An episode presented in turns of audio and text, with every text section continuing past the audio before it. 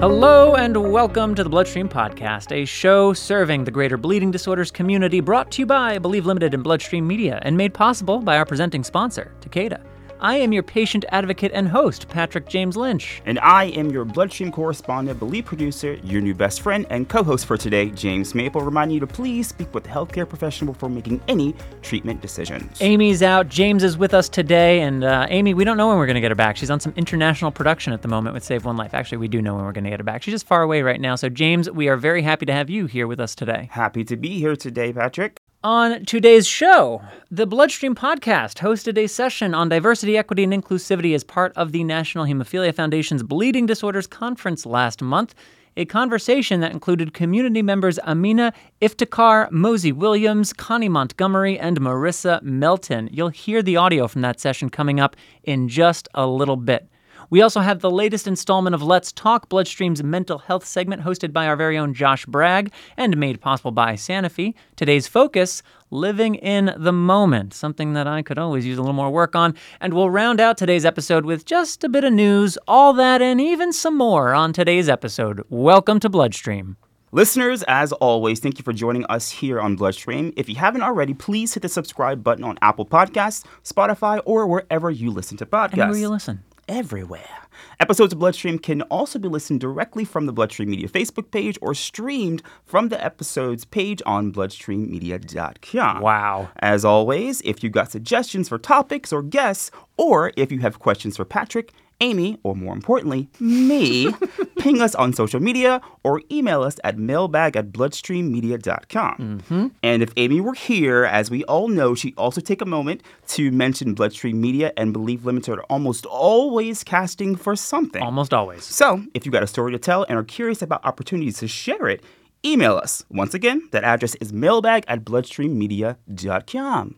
Well done. And listeners, I also want to remind you that the Bloodstream podcast is made possible by our presenting sponsor, Takeda. Yes, that's right, Takeda. Takeda's got this website, bleedingdisorders.com, where you can learn all about Takeda's resources for and commitment to the bleeding disorders community. Takeda believes in a world free of bleeds. James Maple? I support that. And they are dedicated more than ever in their efforts to offer a wide range of programs and support to help patients throughout their treatment journey, wherever on that journey they may be. You can learn more by simply visiting bleedingdisorders.com. One more time, just in case you need it, that's bleedingdisorders.com. And for their founding and ongoing support of the Bloodstream podcast, I would just like to say thanks, Takeda. Gracias, Takeda. So, James, there's some good timing to your stepping into the co host role today, given that you led the prep and actual hosting of the conversation on DEI with Amina, Connie, Mosey, and Marissa. I sure did. So, what can you share with the listeners about your experience hosting that panel? Hosting the panel was an incredible experience. It was great to have such a diverse panel there and a wide range of people in the audience as well. So it was great to kind of have that room and that safe space to share our, you know, deep, deep thoughts. Mm. What would you say, without necessarily stepping on what we're about to hear, most surprised you? Was there anything that was particularly notable or surprising to you from the conversation? From the conversation, I'd say this is going to kind of put things into perspective from where we were sitting as the host and panelists there was almost like a wave or a, a, wash over the room when we would mention a topic and you see the audience collectively nod. Mm. So seeing that audience reaction and, and, how deep into conversation they were with us, even though they weren't having the conversation, mm-hmm. it was great to see everyone in accordance with each other and really listening and learning from our experiences. And listeners, obviously you weren't in the room, maybe you were, but in listening to the episode, I'd hope that you'd be able to kind of hear in people's sharings the, the, the connectivity that James is speaking to. So hopefully you can kind of sense that that in what you're about to hear. Is there anything that you would do differently if we have a similar opportunity to host a panel like that in the future? I would say I would love to do a, a blind questions kind of thing or like an audience Ooh. suggestions type of thing. I find that, you know, talking about topics like this can be very difficult for people and they can be a little hesitant to even pitch a question. Mm. So I think having like a method for people to submit questions that we can answer live on stage would be a great tool for us to utilize in the future. I like that. Yeah, that's a good suggestion. And lastly, is there any other major takeaways that you had from attending your first NHF BDC in general? Yeah, I would say this is a very well welcoming community. Oh. There was just walking around the BDC space, the the conference hall, everyone smiling and saying hello, come talk to me. So I was I was pleasantly surprised at how welcome how welcoming everyone was there, and I I'm excited to do it again next year. Good. I'm glad to hear that. That's refreshing. You'll get to hear the panel in just a little bit. We're going to get to that after a quick news update, and all that's coming right after this quick break. The Bloodstream podcast is brought to you in part by a new educational gene therapy resource from CSL Behring called HemEvolution. As gene therapy research continues for people living with hemophilia B, CSL Behring has developed an educational website called HemEvolution that allows visitors to explore the advancing science around gene therapy and the potential to address unmet needs in some people with this condition. Gene therapy is an innovative approach to treatment for a medical condition by introducing a new, fully functioning or working gene into the body, or by turning off or changing the gene that is causing the condition. For people with hemophilia B, gene therapy has the potential to sustain blood clotting ability. To learn more, check out www.hemevolution.com. Thank you to CSL Behring, and remember to check out www.hemevolution.com or click on the link in the program notes.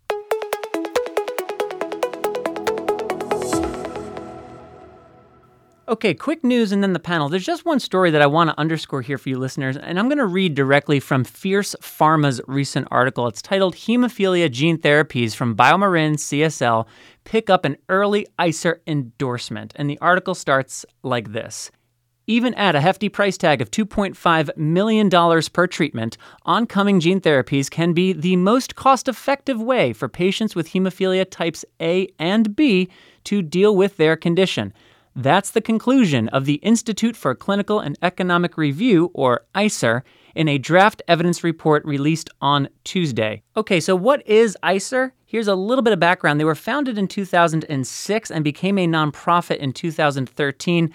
ICER has become the nation's nonpartisan, independent go to resource for objective evidence about the value of healthcare in the U.S. ICER's appraisals of more than 100 drugs for more than 50 medical conditions, in addition to multiple devices and diagnostics, have demonstrated that rigorous, transparent analysis and application of evidence to clinical effectiveness and cost can align the price of care with the benefit it brings to patients and families in the United States. ICER's ultimate goal is to improve access and affordability of treatments while retaining the incentives necessary for future innovation, fair price, fair access, and future innovation. That is from ICER's website. So that's the context of who ICER is. Over the last four months, I'm back to the article now, this independent organization compared BioMarin's Roctavian for hemophilia A and CSL Behring's, uh, I always hate saying the names, Trod, I'm not even going to try, but CSL Behring's gene therapy for hemophilia B against commonly used therapies for the bleeding disorders.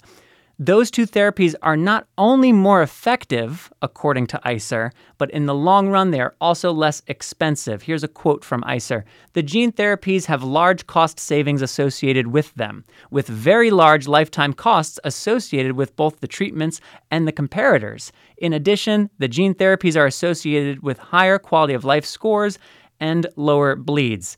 Just by comparison, later in the article, it notes that ICER assigned a quote placeholder price of $2.5 million for each of these one time treatments based on the average price of other gene therapies. And they compared that to the annual cost of hemophilia medications currently available, such as CSL's Idelvion, which goes for about $750,000 annually, Bioverativ's Alprolix, which goes for about $740,000 annually, Novo Nordisk's Rebbium, which goes for about 713, Genentech's Hemlibra 639, and Pfizer's Benefix 565.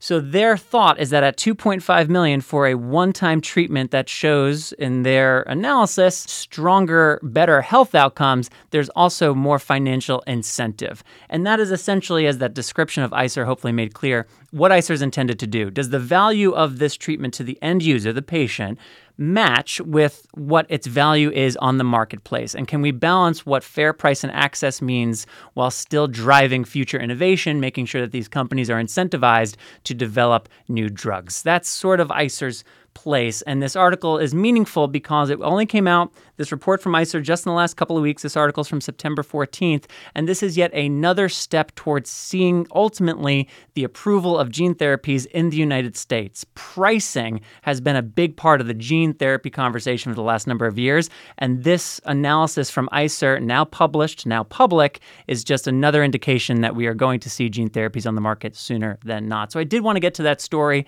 as it's important, though, you know, there's not too much more there to talk about. James, I don't know if there's anything from that that you would like to respond to or comment on. All those words you just said looked very difficult to pronounce. So tip my hat to you for that one, sir. Thank you. And uh, there's a handful that I just decided we weren't going to even try. So, anyway, there's a link in the uh, program notes if you want to check it out from Fierce Pharma.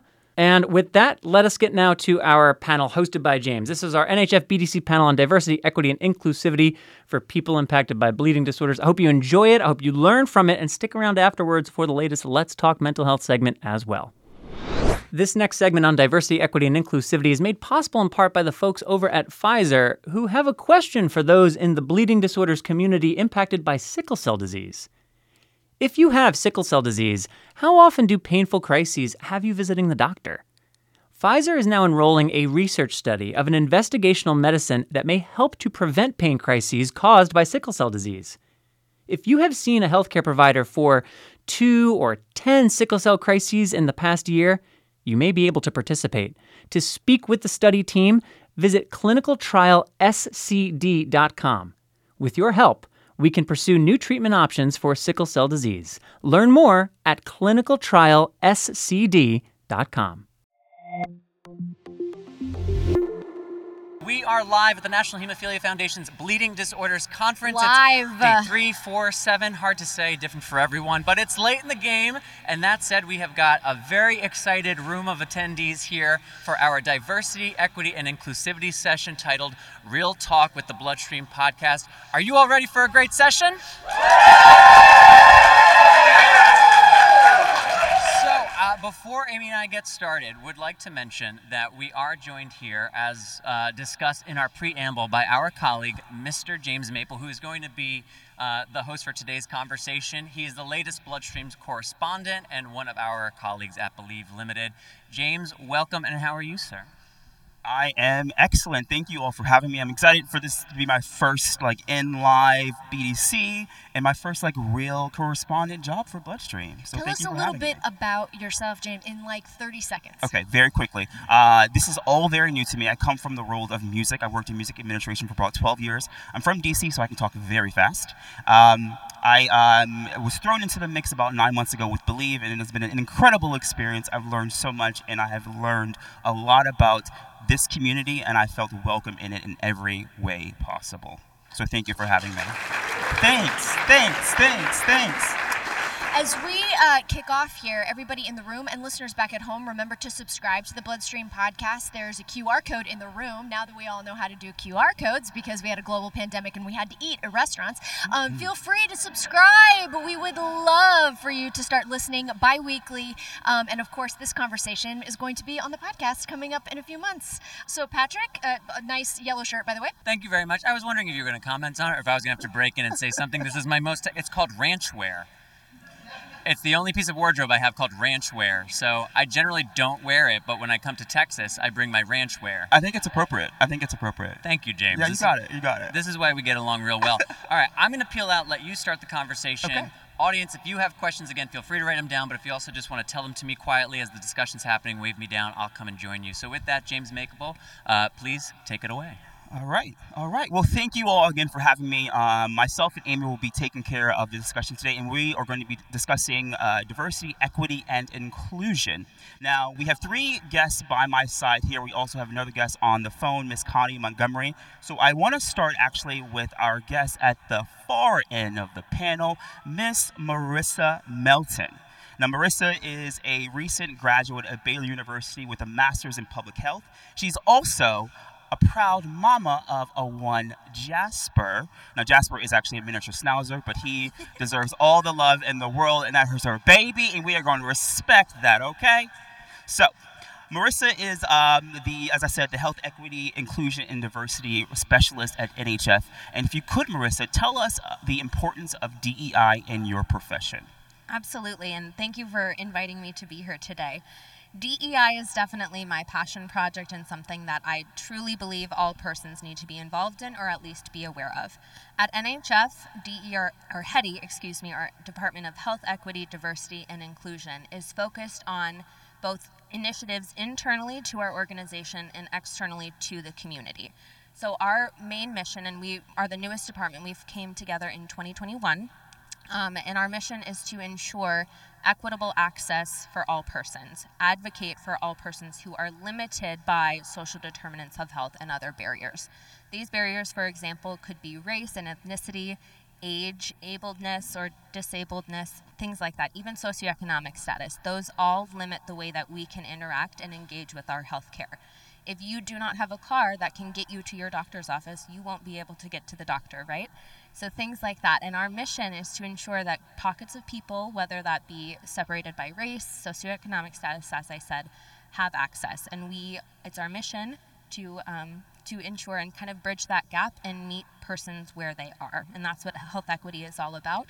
Is that we all start somewhere different, and it's not easy. It's not okay enough to just say everybody gets the same because we all start somewhere else, right? Um, if you don't have health insurance, you need to first pass that barrier before you can then go to the doctor, right? So we are focused on, as I said, meeting you where you are and communities where they are. So that is the brunt of my information. Thank you so much, Marissa. I appreciate that. Next in line, our, our, our guest is going to be Mr. Mosey Williams. So, Mosey, if you could, in your introduction, tell me a bit about yourself, what's your connection to the bleeding disorders community, and your professional role as well. Hello, everybody. My name is Mosey Williams. I grew up in Oakland, California, so I'm from California, uh, born and raised there, and um, have severe hemophilia A with an inhibitor. That's my connection to the community. Also have two brothers uh, with hemophilia, severe hemophilia A, and my mom is a carrier. In addition to that, I'm currently working as a hemophilia social worker in Northern California as well, and um, it's a role that I really appreciate the opportunity to have to give back to our community and to and to help our patients out with bleeding disorders. And it became a passion through my own life and my own experiences. Great, thank you, thank you, Mosey. And last, my new my new best friend here, Amina. We, we met uh, just a couple days ago. We've uh, hit it off quite well. So, Amina, you could same questions. Tell us um, your connection to the bleeding disorders community and your professional role as well. Hello, my name is Amina. Um, I am a carrier and a mom of hemophilia. So um, that's my connection with the community. And my professional role is um, I am a social worker, healthcare social worker. I don't work with hemophilia, but I work with people with chronic conditions. So that's what I do uh, as a professionally. Okay, great. Thank you, thank you. Um, and lastly, we have um, a guest who is on the phone. And Miss Connie Montgomery is an amazing soul, and we hit it off greatly on a Zoom call. And I want uh, Connie, if you could, introduce yourself, tell us your connection to the bleeding disorders community, and your professional role as well. Hello, everyone. I'm excited and delighted to be with you guys via phone um, for the bleeding disorders community. My name is Connie Lee Montgomery, and I have factor 7 deficiency, and I'm a global ambassador for bleeding disorders. I am extremely active in the healthcare arena nationwide as a retired occupational therapist, author, consultant, program developer, and patient and family advisor. I am honored to spend this time with each of you, and I look forward to this conversation on diversity, equity, and inclusion, and just plain belonging and being a member of the community. Right? I told you, it, Connie will take us to church, okay? Will take us to church. Now, Connie, if you could as well, um, I want you to tell us a bit about the, the narrative that you wrote for us. Um, Connie was Connie was able to describe her life and some of the challenges that she faced um, over a Zoom call a couple weeks ago. And it was such an impactful moment for us on the call. We felt that it deserved to be spot uh, spotlighted a bit more. So, Connie, if you could, could you tell us a bit about uh, your experiences um, throughout your life? Yes, I can. During my school age years, I experienced embarrassing nosebleeds. Epistaxis, doctors called it. I could feel the river of blood beginning to flow, and I would excuse myself from class and hide in the bathroom until it stopped, usually in about 10 to 15 minutes. I made certain no blood was on my clothes, and I left the bathroom stalls as I found them. This went on for years, and I just dealt with it the best I could. Imagine living in fear of never knowing when the next bloody occurrence would happen. You can laugh here or smile. Humor and secrecy is definitely how I made it through those years. However, I do not recommend the secrecy. It is too much of a burden to hide those things that could eat away at your peace of mind. I would use all the tissue and paper towels I could find to clean up the blood. This became my one to two times per week normal activity, especially during the pubescent years. I missed a bit of school and frequently bled on and through my clothes. All the while, I was always feeling cold due to anemia and tired, but I knew I had to press forward. My mother had become a single parent of four girls after 14 years of marriage, and she did not need any additional stress from me. My dad could not find a local job with his educational level, so years of him traveling with his job from state to state, my parents divorced. My mother got three jobs to support our family and never asked for help from our dad or looked back. She was fiercely independent. Thank you, Connie. Thank you so much. I appreciate it. um, now, so I want to turn the discussion over to our panelists here and have a, a first kind of reaction. So I'll start with with you, Amina. What um, what's your first reaction to Connie's story? I know it's, it's your second time hearing it, but I also want to know how it how it relates to your own personal experience with your amazing son, who has an incredible podcast, I might add. Um, can you tell us about um, you know your first reaction to Connie's story? So when I first time heard her story, I almost cried. Um, I can tell that we all can relate to Connie's story one way or another. There are so many aspects of her story that you know inspire you to do something. And uh, how I relate to her story is, I'm so grateful that um, my son was. I was raising him in a time when we don't have those challenges that Connie faced. But I know, you know, when you are different looking, uh, sometimes we have perception we think that a person who looks differently than you they are either less than you intellectually socially or anyway so i, I have faced those things several times um, so I, I don't want to go into details because some of those uh, experiences are not uh, pleasant that i want to relive or share. So yeah. So you know as you can as you can tell there are certain social drivers that can impact your, your health outcome essentially. Certain aspects of life that can exist for us that can alter the way that we have access to care yeah. and i think that for you marissa i think that you could speak to that a great deal with your position as an nhf uh, specialist. So, can you kind of, what was your first initial reaction to Connie's story, and, and can you talk about some of the data behind those um, social drivers as well? Absolutely. So, and that was actually my first time hearing Connie's story. I was not lucky enough to hear it before, but it's very moving because it's one of many stories, right? That she, I know, is an African American woman, um, clearly was telling us about her socioeconomic status growing up and how she did not have the support and feel like she could even reach out because there was so much going on. And that is unfortunately a reality for a lot of people. And those drivers of health, as you can see, severely impact someone that they're having nosebleeds for 15 minutes daily in school. Think about the education you're missing out on. Think about the social interactions that you are then missing out on. Only about 30% of our health is made up of medical care. So, going to the doctor, taking medicines, things like that, treatments. Everything else is made up by your environment and your social interactions, these drivers of health. So a lot of people think, you know, maybe with hemophilia or, or any disease state look you could look at, by taking medicine and going to the, to the doctor, that should be sufficient. But simply put, it is not. There are so many other factors and drivers that influence the way we can receive care. I've used a few examples already, but um, if you can't if your English is your second language, you go to a doctor and they're using medical terminology that you don't understand, either because it's simply over your head or it's not in a language that you speak. If you are not then given the opportunity to ask questions and to understand what is going on with your own body, then those providers are failing you. Those drivers of health will absolutely impact the way you are able to be healthy. And it even reaches out into food insecurity. So if you um, access to gyms, I know I, I do not live, live with a bleeding disorder, but I am a very strong advocate and ally, and I know that it's recommended a lot that you should swim as opposed to other sports, correct? But if you don't have a community pool, or you don't, if your parents don't have a pool in their backyard, how can doctors just say, "Oh, swim and you'll be fine"? They don't. They don't have often aren't thinking about those other things that we do worry about as patients in our day to day lives.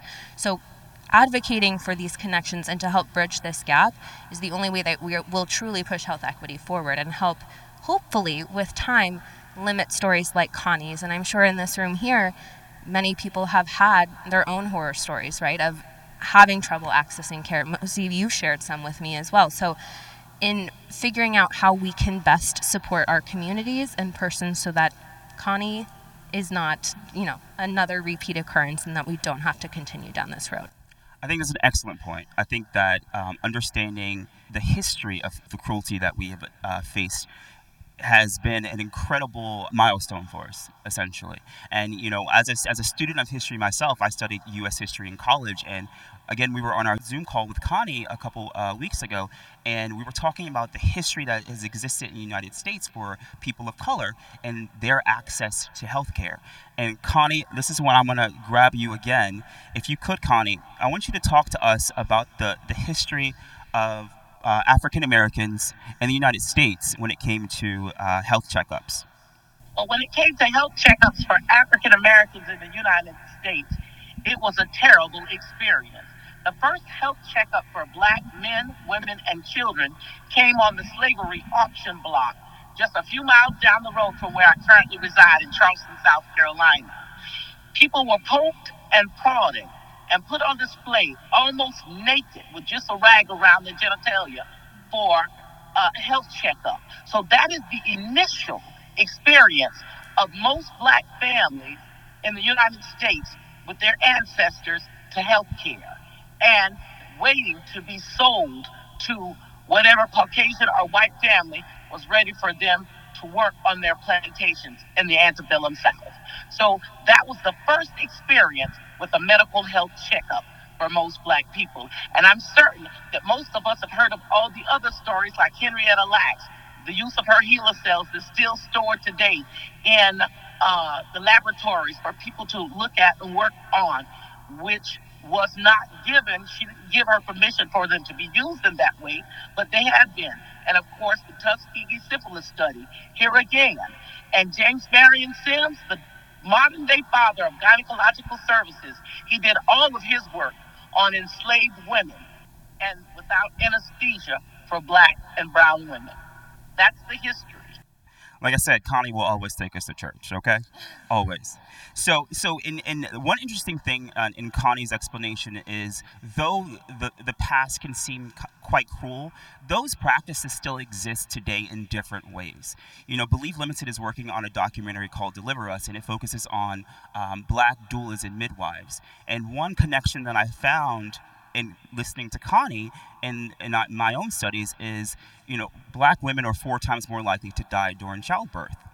And also, black women's um, pain threshold is often put into question. So these nuances of, of subtle racism that exist in the healthcare system still permeate today, though they may do so in a subtle way, they're still there. So that leads me to you, Amina. I'm curious to know if you have experienced any cruelty in the healthcare system, specifically for, for your son? Yes, um, I will share an experience when my son was born with hemophilia. He lost a pound, a one pound of his birth weight in 24 hours because of the bleeding. And I was told either I'm not pre- putting pressure enough on his foot because they poke his foot and that's from where he was bleeding.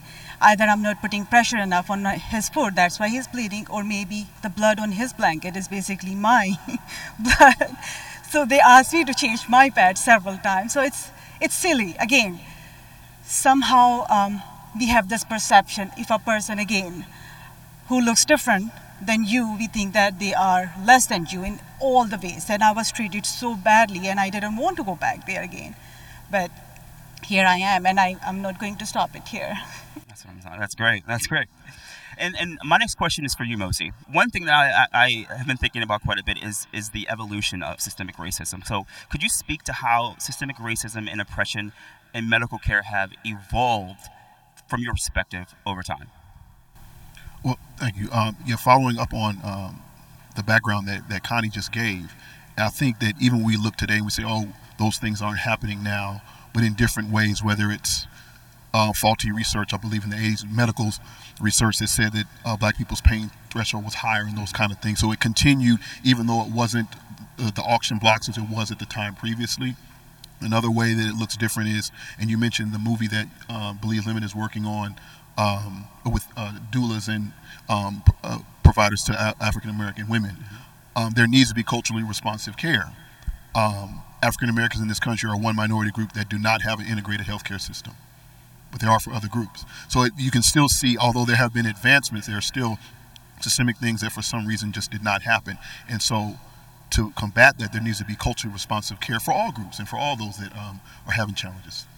You know, I agree with that, and I think that it speaks to the point of um, the uh, almost a cultural responsibility that we all have.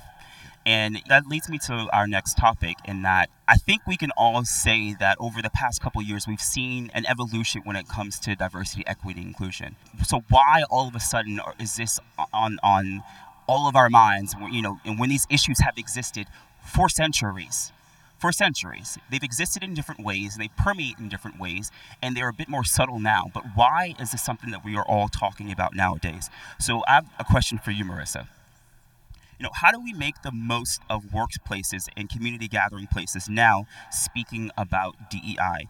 And how do we keep people from tuning out or thinking that, you know, it's out of sight, out of mind? Because I'm not within that marginalized community, why should, frankly, why should I care? Great question. Um, so I would first say to to note that we we all come from somewhere. I think I've said that already. We are all have different backgrounds, and though the you know racial ma- majority in this country may be white, there are so many other millions of people here that we have a duty to also take care of. And so these meeting um, and understanding these different cultural groups and cultural competency is paramount because the way I was raised as a Latino woman is absolutely different than the way Mosey was raised versus Amina. And thinking about that then with my culture, you know, I have, though I might have some distrust of the system, I guarantee Mosey has more. Or my cultural upbringing with my family's religion, that plays a lot into thinking about you know, comprehensive birth control or things like that. So we have to be aware and cognizant and competent of persons' cultures because without them, they will not trust you to care for them. And then you will not they will not engage and will not trust you to help them. And so understanding or at least asking the right questions. I think we're finally you said a few minutes ago that you know it's systemic issues have been here forever but we're only now starting to see this overhaul of things and it's because the right people are making noise i think people are finally tired of being told oh that's just how it is sorry you're just going to bleed no I'm bleeding and it is not okay, and you have to top, stop telling me that it is okay. There is something wrong. So, finding being your own advocate or finding people who will help advocate for you, whether that's a parent or a friend, somebody either from the same cultural group as you, or, you know, grab another friend from a different group if you need to. But make noise and do not resist. It is a continuum of change. And I will say that oh, I've had a lot of questions this week of, well, why isn't it happening? You know, how can we get this moving quicker? It is a continuum of change, and we've all unfortunately started at other places. I think there are cities and persons who are more maybe in tune with some of these changes and are getting kind of the head start. But that's not to say that it shouldn't, you know, that it can't be done anywhere. We all have to start somewhere, and starting with simple cultural competency training and just asking the right questions, knowing that going into a room and knowing that you are not always going to have the answer and you will not know someone's experience and keeping that in the back of your mind. So when you're asking questions and you're engaging with people when they tell you things and are finally able to confide about issues that they are having and you know it would be hard to talk about I can't trust this nurse because she made a microaggression about my race to me that is hard to share but that is a barrier to care that will cause distrust in the system and then help cause someone to not get help. So make noise. And if you see something, say something. Simply put, I will say that all of the time. Nowadays, racism is not quite as blatant, I would say, especially in like the medical field or at least the workplace. It's a lot, it's implicit bias, right? And so those microaggressions build up over time and hurt. So we have to make noise. And if if you don't feel comfortable saying that, like I said, share that with someone call me at NHF. I will throw hands, you know, like make noise because it is a, a continuum of change and we are only at the beginning and we will not continue to progress unless all persons, black, brown, white, male, female, sexual orientations, all of it, unless we are all making noise for each other. Because we, we, there is no predominant group. We are all, I really think it, all immigrants. We're from somewhere else, right? So we need to be there for each other and understanding. It's very encouraging to see this room so full of people knowing that all of you are advocates and will say, hopefully, and step up when somebody needs. You know, I think that's a great point, and uh, and it, it makes me think about um, you know how difficult it can be to share your perspective as a person of color to other people, and I, I know that oftentimes I've been told from my like I'll just be very frank my white friends and they're like well that's hard to listen to. I'm like imagine how difficult it is to live it. You know that is an experience. I understand in this moment in time this can be a very challenging thing for, for some of us to, to grapple with but there are others of us who have to live this experience every single day. So be uncomfortable. Step outside of your circle it's okay. That's how we learn. That's how I've learned. You know, we, you know, as a, as a, as a black man in America, I don't have all the answers, but I can enlighten you from, from my experience and you can enlighten me from yours. I've learned tons of things and I've taught tons of things. I think that is, that's the precipice for change. That communication, that openness, that vulnerability is something that I think we should all carry with us to get us to the, that promised land that we want to get to. Um, and that leads me to my next question to you, Mosey. What's happening socially from your perspective that you think has led us to the impetus for the precipice that I just said? You know, what, what what's happening now that you think people are really starting to talk about the issues that we face? I think it was. I mean, like we talked about, these issues have been happening for years, but I think particularly with um, with the murder of George Floyd, it was that we were during the pandemic, and we were all in our homes, and it, it was on television, front and center and we had to pay attention to it. So like you mentioned earlier people tuning out or people uh, others saying oh I, you know this is hard to hear. It was right there and we couldn't run from it for those that wanted to didn't want to deal with it. And well people still try to explain it away but largely you could see that this was happening to someone and it was wrong. And i think for the first time for a lot of people when you saw marches all over the all over the world people could see that this injustice happened. I think although we can there's so many more names that we could name i think in that particular situation it was such that it was right there and people had to had to face it to some degree. And um, yeah I, I, think that because of that we're able to see it in a different way and be, repeating myself we couldn't run from it. We, okay now we have to address this and see this now what needs to happen because this is not right. It's america's original ugliest sin and it still permeates to this day. But like I said a moment ago, it takes having those those difficult conversations to, to for us to move on. Listeners, I hope you are enjoying this important conversation, and we'll get back to it momentarily. I just want to take a moment to let you know that the Bloodstream podcast is brought to you in part by a new campaign from CSL Behring called Portraits of Progress. In the 1950s, life expectancy for people living with hemophilia was less than 20 years. However, over the past 70 years, the treatment landscape has evolved rapidly, giving patients new options and a new lease on life. CSL Behring and acclaimed portrait photographer Rankin have teamed up to chronicle the evolution of hemophilia treatment by sharing portraits of the incredible patients, caregivers, and professionals who are personally affected by the disease check out portraitsofprogress.com, a virtual photo exhibition to learn more about the personal struggles and triumphs of the hemophilia community and how the pace of progress in hemophilia treatment has transformed lives.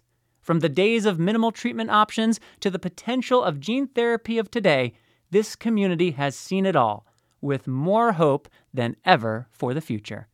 Thank you to CSL Behring, and remember, check out portraitsofprogress.com by clicking on the link in the program notes. And now, back to the panel. I want to actually p- uh, pass the mic over to uh, my dear friend Amy to kind of get her perspective from a, a, chapter leader on allyship and, and what that means and from your perspective as a profesh- professional I'm trying everything in my body not to make a white lady joke. Like, oh God, don't give the mic to a white lady. I will say, from chapter leadership, we are in a position of service to our community. And I think as white men and white women, we are long overdue for a radical shift in our curiosity of just other other stories. And I think um, being curious and asking questions about someone's lived experience um, has a tenderness to it and an otherness to it. And if we can fight that internal urge inside to make it about us, I, I think it would um, serve our communities better. So that's all I'll say. I, I think. Uh, I think we're long overdue, and uh, I thank y'all for sharing uh, your stories today. Thanks, Amy. Thank you. Thank you. Um, so I think that that leads us to to our next topic, and I think it's probably a question that is relatively hypothetical. Um, I don't know if there is an answer, but as Amy just stated, it, it provides us a platform for conversation, and that question is, what comes next? okay, we've gathered all the information, we've, we've had these conversations. What do we do next to get us to that point? And I think Marissa would be well suited to kind of address this, this question specifically from the perspective of someone at NHF. So, Marissa, can you speak to that question? And moreover, can you answer how can individuals help with the efforts of NHF? Absolutely. so, I think my first wish and want would be to get DEI task forces at every chapter in HTC to have an advocate or someone there for all patients, caregivers, family members, whomever to say this is something that is happening to us. Let help me work through it. And then that, you know, obviously is a huge undertaking and I, all things would be pretty and wonderful, I think. But um, with that, as individuals within, you know, and this doesn't have to just apply to the bleeding disorders community, but advocating for others, like getting involved if you have walks or you have, you know, there are different cultural groups, help talk about starting those and engaging just different populations because your, as I've repeated this a few times, but experiences are different and you have to learn from each other in order to move all of this forward. So I think getting for, you know, having DEI task forces in hospitals as well, we need that across the board in medical care to make it more inclusive. And that's not just for thinking about the patients, but we need to be hiring more doctors of color, more nurses of color, social workers, things like persons like that who come from different backgrounds and can sometimes relate to the lived experiences. But if it's simply, you know, we feel like we're talking at a wall, I know sometimes, but find the person, your advocate, find someone in your chapter, in your HTC who can make help you make that noise. And then as we progress, I, I think we will start to see a lot more heady initiatives across the board. I mean, we're hoping for, we're talking, I would love to see like policy change, thinking about things like that, you know, Affordable Care Act, Im- improving and expanding upon Medicare and Medicaid, things like that to ensure that we all, that money will not be a limitation, insurance will not be a limitation. So, yeah, just kind of starting that, making noise, and when you see um, or hear something, even help lend a helping hand and learn from each other. I, I will say, I think we'll all put our foot in our mouth every now and then, right? that we'll say something and, oh, that wasn't right. Take that opportunity to teach someone and then to actually learn and listen from that. I, there's a lot different, very different between listening and actually learning from it, but we need you need to hear those stories from who we call subject matter experts. So you as people with different blood disorders who come from different cultures, backgrounds, speak different languages, XYZ, share your stories to help us build up and say, look, this is the need. We have this entire community of people who don't have access. And now then we can pump our funding at you. We can do things like that because this is the work. We are entirely, as you mentioned with the George Floyd murders, my department was created post George Floyd for this exact reason that our organization looked internally and we said, whoa, we are not doing things right. We are not nearly as equitable and diverse as we want to be. So they brought on my boss and then eventually me to help pr- move this message forward. And we are all, I call everyone heady champions. So champion, be a champion for yourself and be a champion for others. Talk about these, read up on things, listen to the Bloodstream podcast, read a book, How Neighborhoods Make Us Sick, learn about these gaps, and then in your day to day life, start undertaking that because it, it we are gen- genuinely in a social movement towards this. Because a lot of people it, a lot of people are upset and I am too and I hope you are too so that we can all progress you know? It's the first time I think I've ever hope someone was upset but in this case I think it's warranted right? Um, uh, Amina I, did you want to add a bit to that as well? Yes, I want to say one thing that it's not only NHF's job, it's all of us' job. We all have to do our part. We all have to take a step as an individual identify what our own barriers are. You know, sometimes we, we have and we don't see them until unless we sit down and think about those situations and things. So do that, you know, evaluate yourself where your own personal biases are. So, you know, we all have to work together. It, one organization or institute cannot make everything change. It's, it's a combined effort. We are way far from just sitting down and praying. We have to do something. We cannot just think. We have to move and, you know, bring this change. So just, you know, I'm really happy that this room is full, and I hope everyone is going to learn something from here and bring a change in their own life or someone else's life in their surrounding. You know, I think that's a great point, and uh, I'm, I'm going to call out actually our belief COO Robert Bradford. Um, he and I had a, a, a great conversation on on an example of the importance of someone taking a stand when when he didn't need to. Like Rob told me an example of something that he did, and I and I applaud him for it because he took a stand and he put, he made himself feel uncomfortable, but he stood up for someone else in a, in their moment of need. And I think that to uh, to buttress Amina's point, it starts with each of us individually. Yes, what Marissa said, us having a task force would be a great idea, but that is a collective effort. It needs to start from within us. We need to all make that initial change ourselves and acknowledge the fact that things need to change and not and be afraid to be an outcast for a moment. Sure, you you know you don't want me to. I may be the only person to be your cheerleader, but for the person being being cheer led, that means the world to them. It means the world to them because all too often we are almost put in a corner and we feel so alone. So to have that one beacon of hope, that one voice, that one person who is uncomfortable with you for that moment is earth changing. It is earth changing. And that leads me to my next question for you, Mosey. What or what are what are ways that to, that folks in their day to day life can can help with this effort? Uh, I think it starts with what we've been talking about having conversations with the people that we that we know because um, what i've seen just anecdotally is when we see in society things happen people tend to understand when there's a personal connection you know sometimes people are able to have empathy but sometimes people are not. And so if we're have able to have a connection with someone and they can say, you know, this happened to my friend. I mean, I understood this, but now maybe more invested in finding out why. Um, and, and you mentioned, you know, we may not always say things correctly. You know, so showing grace to people when people are trying to understand, um, finding allies, people that are are willing to learn on this journey. I'll share, share a quick story. Um, before I worked in hemophilia, I worked in a crisis counselor setting, and um, I had a patient that came in and it, I'd never met him. It was just random that we worked together or perfect coincidence. I was a young white male and he he came in he was just weeping and crying. He felt guilty about what was happening in society, uh, the murders of unarmed black people. And he said, I know I didn't do it. It's not my fault. He said, but I've, I've benefited. I have the privilege.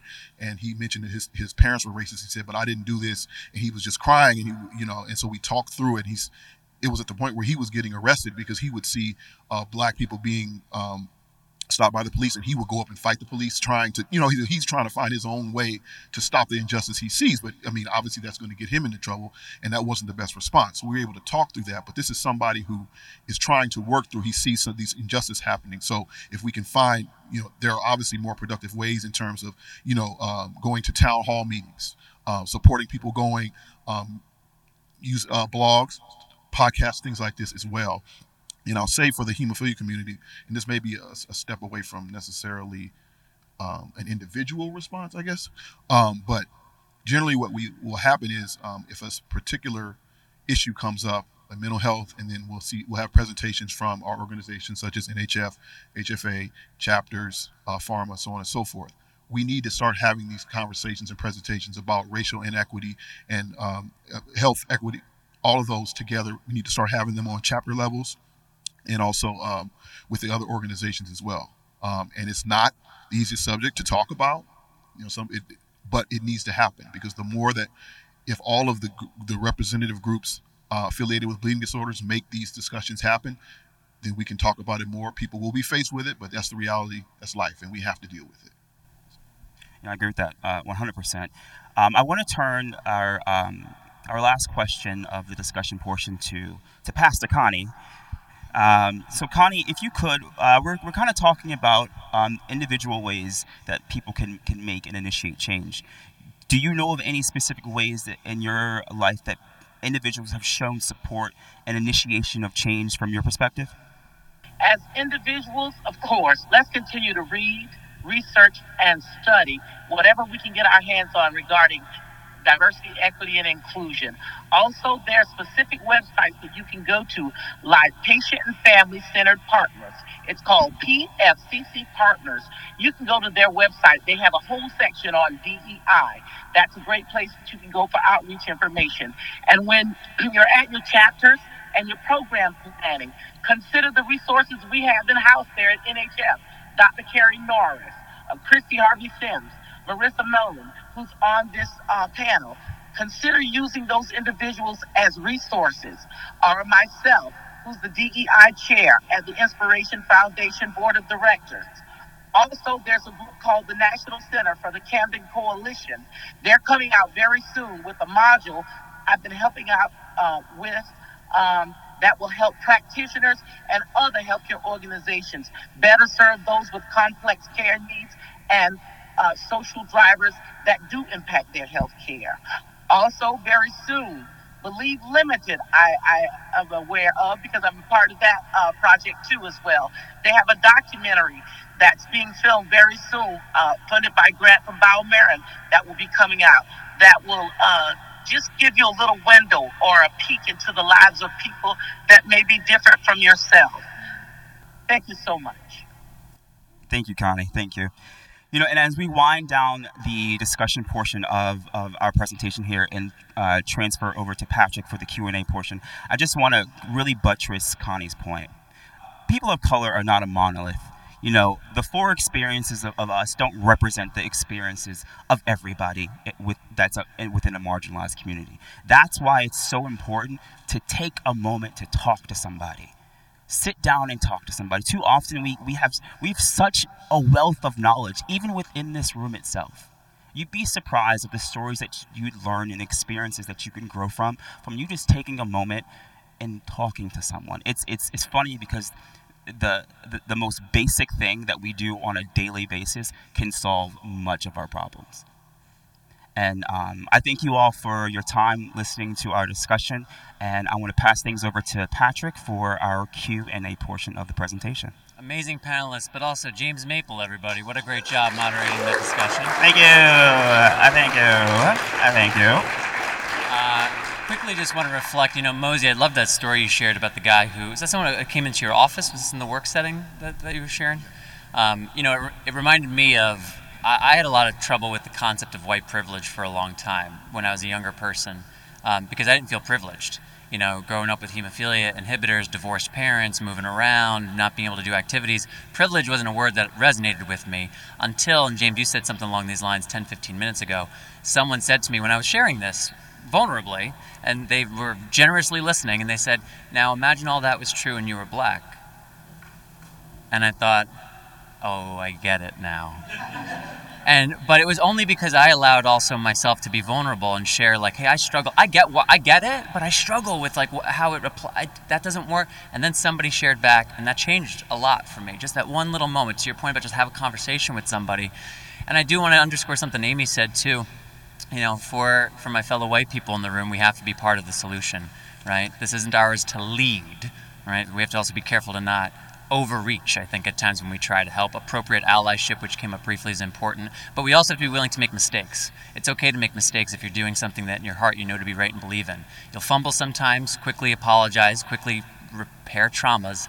But if your heart's in the right place, we have to step into discomfort. We have to be part of the solutions. Um, that's part of our responsibility as human beings, in my opinion. With that said, would anyone like to ask a question or make a comment based on what they heard? I guess I could have predicted this. Laurence Woollard's hand was up before I even finished the statement, so he'll buy time for everybody else to decide what their questions are. Go ahead, Laurence, with yours. Thanks so much, Patrick. Um, this has been an absolutely phenomenal session and panel, so thank you so much. And actually, I just want to make a call out to European colleagues. I've never engaged in a session around diversity, um, equity, and inclusion before. So I think that's a call out to our European partners to actually act on that. Um, I have two points. Um, PAGs clearly need to reflect the diverse communities in which they supposedly advocate for. Where's the accountability if there's a lack of engagement from seldom heard groups? because they're not being reached, because these organisations don't know how to, or it's not even in their consciousness to even consider reaching out to these communities. So I think that's my first question. And then my second point is that I was recently, and I'm sure many people had this experience. I was recently invited to be part of this patient advisory board, um, and they wanted six members, and, sh- and, and the colleague read out three of the names of which she invited, and then including myself. And I made the point that they're all white. And I said, have you even considered, obviously, having representation from black or ethnic minority communities? Didn't even, wasn't even there thinking about it, right? So my question is do white people have the right to speak on behalf of your struggle as much as do people without a bleeding disorder have the right to speak on my behalf as someone living with haemophilia? So, two great related separate questions. One on the accountability piece. What do we do when there when it doesn't seem as though change is taking place at organizational levels? Who do we hold accountable? How and why? I don't know if from an NHF or a nonprofit organization perspective, that's something maybe that you could speak to us a little bit about, Marissa, and then we'll tackle that second piece about representation, allyship. That's a good point as well, I think. So I will say it's difficult. Um, there, and I was actually just talking about this in my previous session there's this play between reaching the populations and getting feedback from them, but also just not being able to reach populations appropriately. So, a lot of what we do focuses around like community needs assessments. And the hard part is often then def- choosing if i if i i don't know if that's the best word but like electing a community or hearing some community tell us like, like this is the issue. And then we have to go in there and conduct that needs assessment. And that is truly the best way that you have to ask the community what they need. Um, because if if i wrote an intervention that helped i don't know secure more educational books on hemophilia for a community and they were like no no no no no. We need xyz thing so you have to start with a community needs assessment and get that feedback.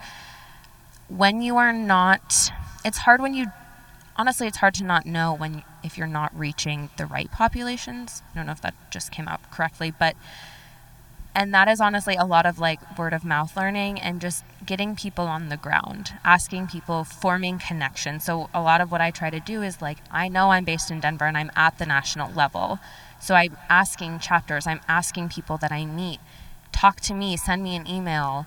Then I, because I don't, I don't know what I don't know, right? And it's this disconnect, and I think a lot of it comes from mistrust as well. Of, well, why am I going to come tell you what I need if you didn't even know, or if you you didn't even know something was wrong? I don't trust you enough to give me what I need. So it's honestly a lot of repairing of that relationship, and then getting feet on the ground and improving stakeholder relationships with community, um, com- uh, other community organizations, with different chapters, with HTCs. It's talking and really starting the conversation and making sure you're in the right place and then asking them, is this the right thing? And every step along the way, evaluating, rewriting, every, anything like that because we need the community's feedback and I know it is hard to get and we're still like I said it's a balance of trying to figure out who we need to talk to and make sure that we are not favoring or focusing on one group too much, if that makes sense. So it's a balance, and I know we're not always going to be perfect, but we are trying and figuring out better ways of getting into these communities and asking these questions. And then maybe Lauren, to, to Laurence's second question, Mosey, if I could um, maybe refine it a little and, and I'll, I'll restate it as I understood it and to you directly. I think that's a great point about can someone without a bleeding disorder, as Marissa disclosed up top, doesn't have a bleeding disorder, but I do believe that she can advocate for my needs and represent me in appropriate ways.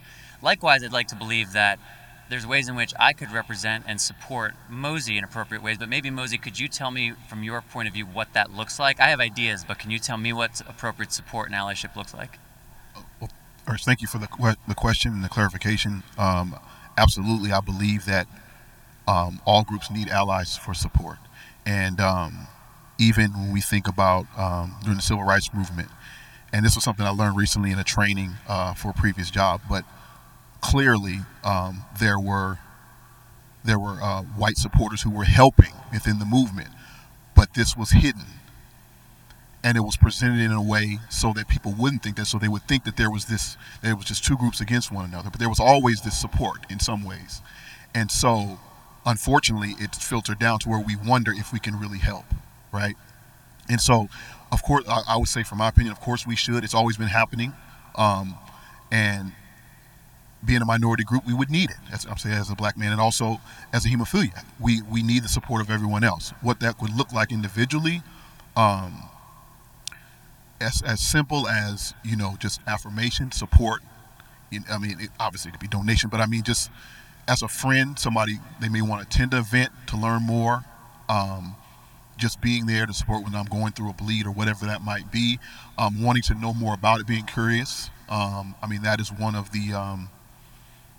I say intervention, but a way to work through bias is through being curious about another group. Oh, you know, what is it about why I have these views from whatever I've been told or whatever I've been through, and let me learn more about them as a person, as an individual.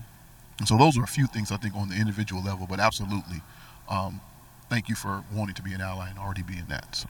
Thanks, Mosey. Thanks again for the questions, Laurence. Other questions from anybody? We got two, three minutes, so not too much time. So if you got them, see one over here.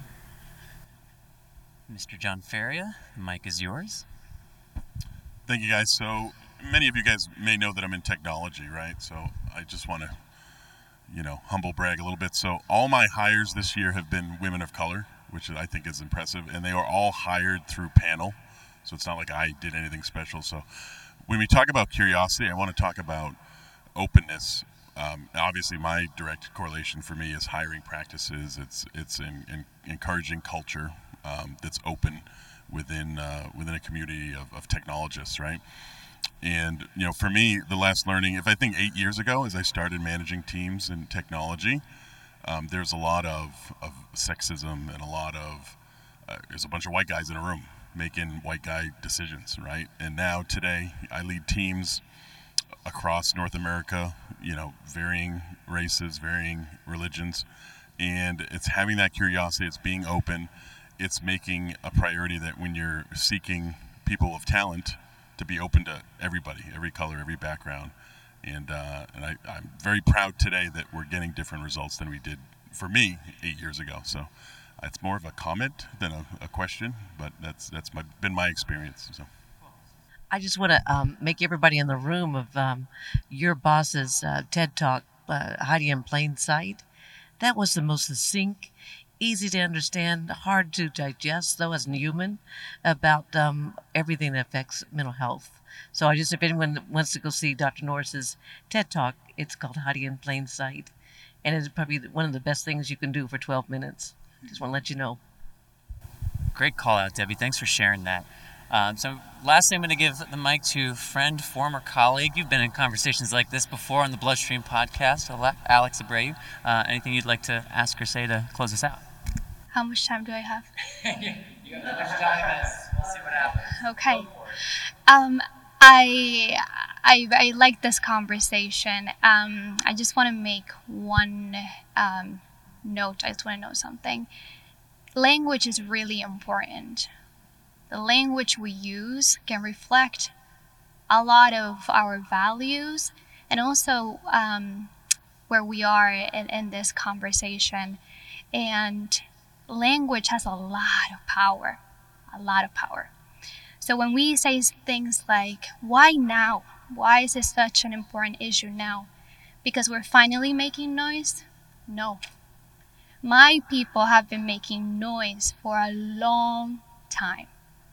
We're just sick and tired of hearing the same stories of my people dying, of not getting treatment, and not saying something like finally making noise, the right people making noise, we are ignoring all of the ancestors that have died because they were so loud and so clear and are gone. So it's it's it's not about finally making noise. It's not about it's because we're seeing it. It's because it's right in front of us. It's because we feel it. It's because we are tired of being treated like this. We see the inequities all around us. So I just think, and I could go, but I just think um, there's just so much power in what what we say and the words that that we use. We also have to be very aware of the comparisons that we make and i'm going to go somewhere that might be scary for some but white supremacy has made us be in boxes. Latino versus black versus asian versus white and and making it seem like we're all so so different. Yes, we have cultural differences. Yes, we have different traditions, cultures, and all of that.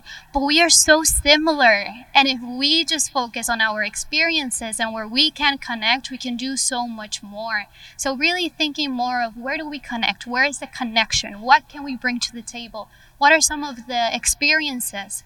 Rather than saying this person has it worse than me or this and that that comparison is so dangerous. We need to go away from that. And i challenge all of us to start looking at where do we connect? Where is the humanity? Where do we where do we come together so then then we can create change, and perpetuate the things that we're looking uh, for the healthcare system or chapters to really look at? And that's all in there. Well well said alex Thank you, and thank you to everyone who's here. Thank you, Amina, Connie, Mosey, and Marissa for participating in that panel conversation. I'd also like to thank everyone in the audience who attended, and particularly those who participated during the Q&A. James, thank you so much for that steady and compelling lead as host. You truly did an excellent job. Why, thank you. I hope you all enjoyed it as well. I want to give a special shout out to our panelists and all everyone in the room really who contributed to the conversation verbally or non-verbally. Just listening and engaging meant the world to all of us on stage and I'm sure it means a lot to our listeners as well. And I did hear in the immediate aftermath of that session too a number of nice comments, people coming up and saying like how valuable a session it was. Numerous people saying it was their favorite session from the meeting. And that's in large part to your credit. So, kudos to you, sir. Thank you. Thank you. Listeners, I hope you took something from that dialogue. Perhaps it's gotten your wheels turning on how you can contribute to a more equitable and inclusive environment, not only within the bleeding disorders community, but within our world at large. So thank you all. And I do also want to thank Pfizer for their support of Bloodstream in this segment today. I'd like to again remind you out there who are impacted by sickle cell disease that Pfizer has a question and call to action for you. If you have sickle cell disease, how often do you have pain crises that have you visiting the doctor? Pfizer is now enrolling a research study of an investigational medicine that may help to prevent pain crises caused by sickle cell disease. If you have seen a healthcare provider for two or 10 sickle cell crises in the past year, you may be able to participate. To speak with the study team, visit clinicaltrialscd.com. With your help, we can pursue new treatment options for sickle cell disease. Learn more at clinicaltrialscd.com. With that, we will move into our final segment today. Let's talk with Josh Bragg. Today's focus on being in the moment, being present, something that I and probably a lot of us feel is a constant work in progress. Absolutely. Welcome to this month's Let's Talk segment. Let's Talk, a partnership between Bloodstream Media and Sanofi, aims to create an environment where we can have open, honest conversations about mental health in the bleeding disorder community. Let's Talk strives to shed light on the topics that are often invisible and not spoken of in the community and shares tips on how to care for your or a loved one's mental health. If you or someone you know has experienced feelings that have impacted your mental health, talk to your healthcare provider and find educational resources at letstalkmh.com. Sanofi is proud to sponsor this podcast segment because they believe that each one of us has a story.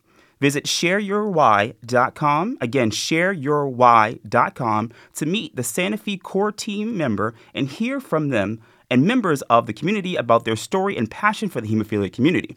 Now, on to this episode's Let's Talk segment. Doodle doodle doodle doo. Do I sound different? Maybe not, but if I do, it's because I'm recording this from a hotel in Africa. That's right. I've been on the road in Kenya for seven days and I just flew into Uganda for another eight. And so far, it has been an incredible experience, but also a whirlwind of faces, meet and greets, afternoon teas, musical performances, surprise interpretive dancing, wild African big game animals, and lots and lots of looking out the car window while we drive kilometer after kilometer after kilometer to arrive at a chicken farm or a shipping container barber shop, or a forest to hear stories of people living with bleeding disorders in these places. It's been a lot to capture on video, and our tiny crew of Brad, Rob, Amy, and I have done our best to leave no story untold, including the story of us being here, which I've been making little TikToks out of. But every single day, actually multiple times per day, I've had to remind myself to be present, to put the camera down for a second and experience the joy of living in the moment. It's a hard concept for me, especially as someone who is required to and prefers to capture the experience with sound and video and still photographs. But having that occasional reminder has allowed me to be truly present on this trip in a way that I don't think I have been in the past. Let's talk.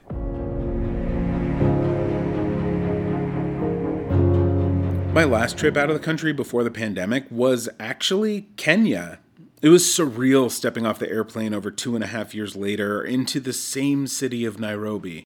It was like we were rewinding into the past, and my expectations were that this was going to be a similar trip visiting hospitals and talking to doctors.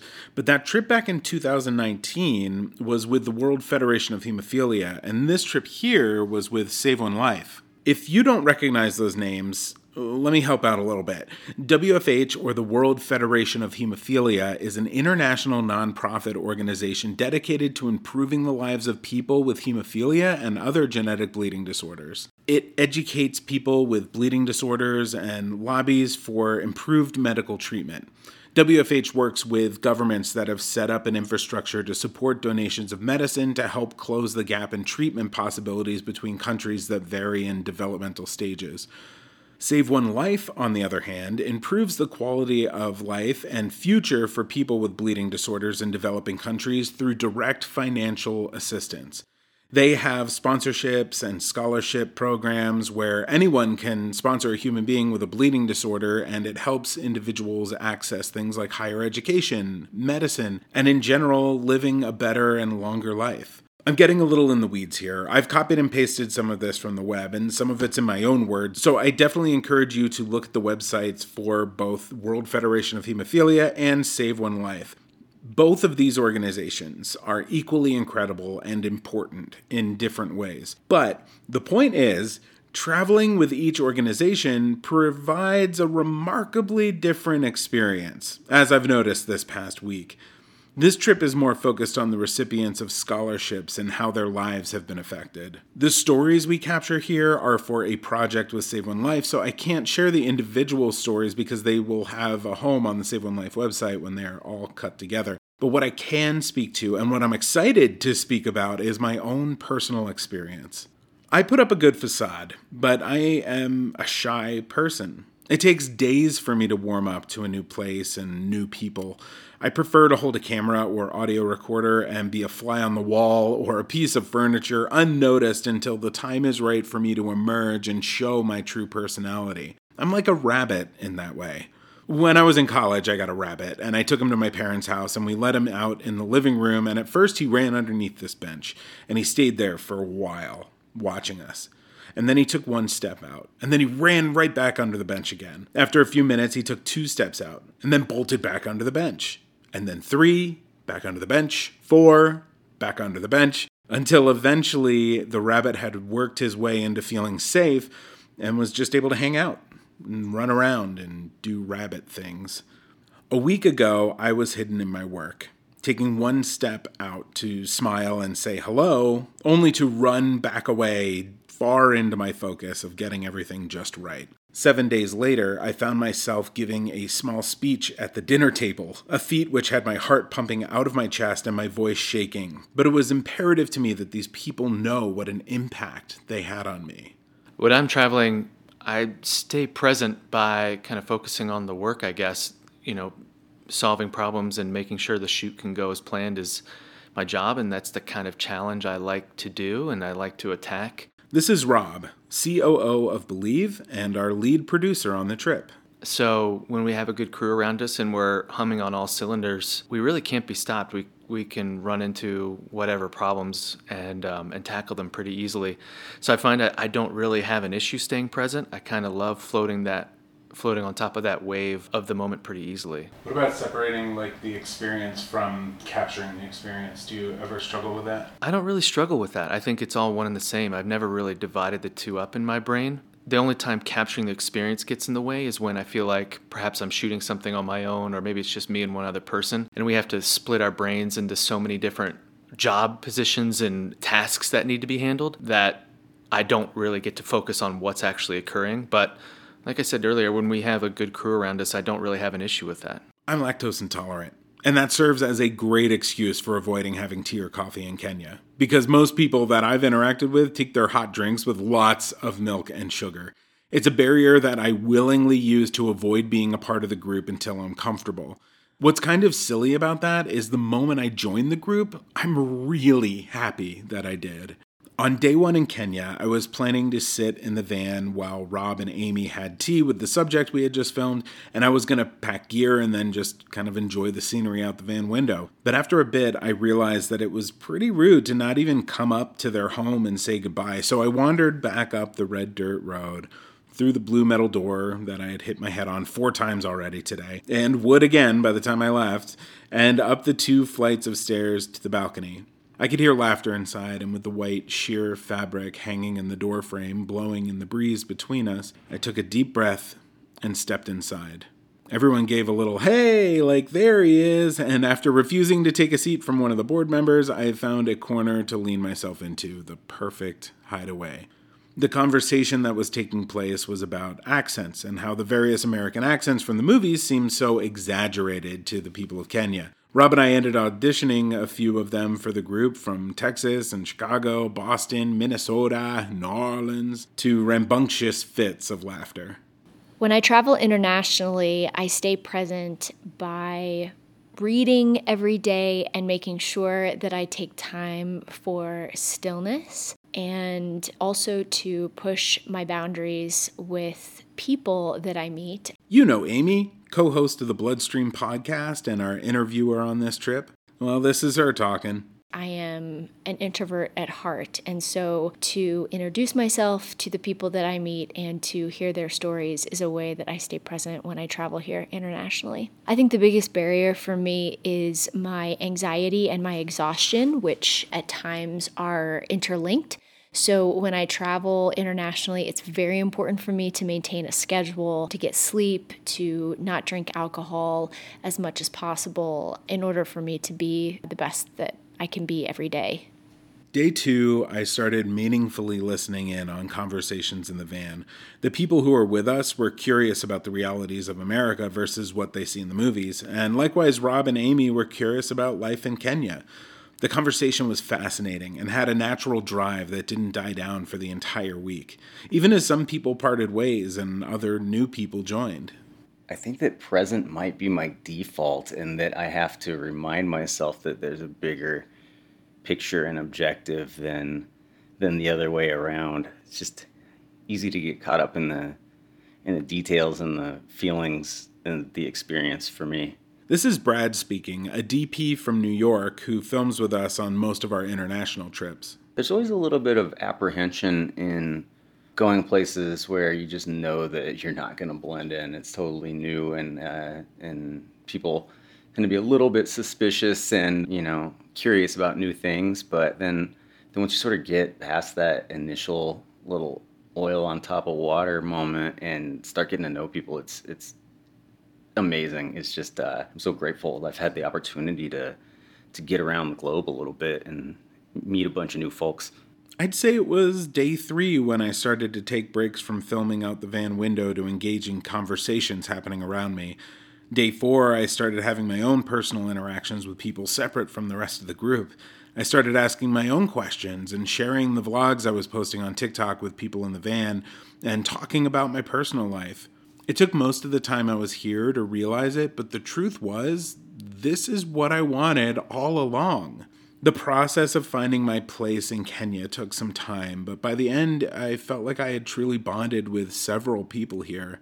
I understood what life was actually like in Nairobi and the surrounding communities, the challenges they are facing, and how financial help from Save One Life has changed things significantly for some people living with bleeding disorders here.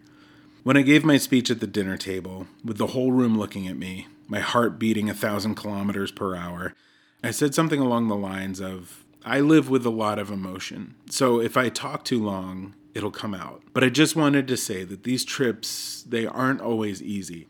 In fact, they can be quite challenging.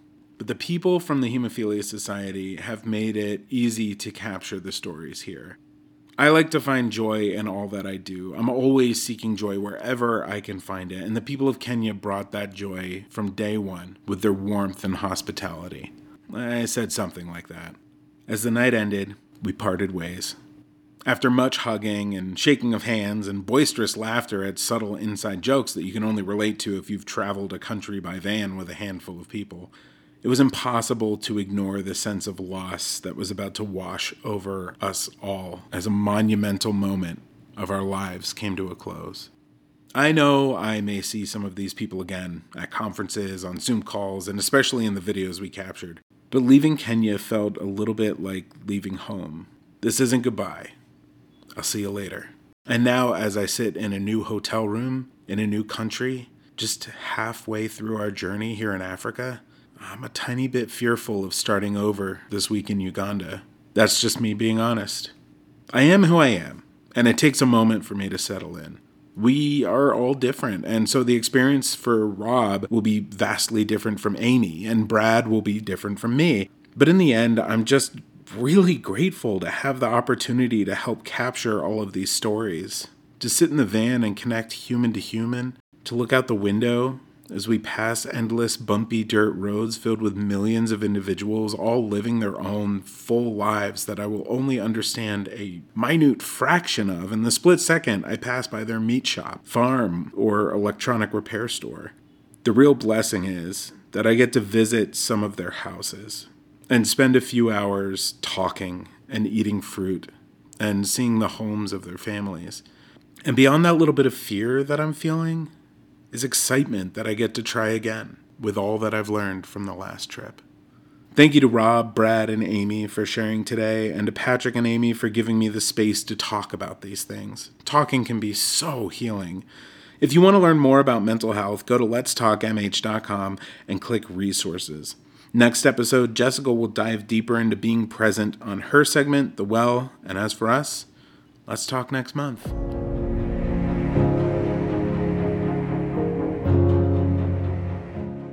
Thank you, Josh, for another excellent installment of our Let's Talk Mental Health segment. And thank you again to Sanofi for your support on that. Visit shareyourwhy.com to meet the Sanofi core team and hear from them and members of the community about their story and passion for the hemophilia community.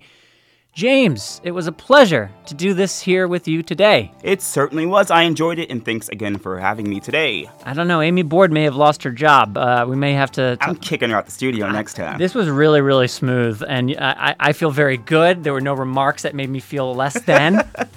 Amy. Board. oh, that's true. We're not, oh, we better hurry up and get to that. Okay, we got two episodes next month, October 14th and the 28th. In theory, Amy and I will be back together again. Though it doesn't mean you won't hear from James. At the, we'll see what happens. Stay Mhm. tuned. A big shout out to our presenting sponsor, Takeda, along with shout outs to our additional partners on today's episode CSL Behring, Sanofi, and Pfizer. And with that, that is all for this episode. Reminder to subscribe to the Bloodstream Podcast wherever you listen and to share this episode with friends, family, and colleagues. Have a bleeding disorder or health topic you'd like to hear us discuss? Is there an expert or guest that you're dying to hear from? Want to inquire about storytelling or casting opportunities for Bloodstream Podcasts or Believe Limitless films? Email us at mailbag at bloodstreammedia.com or connect with Bloodstream Media on all social media platforms.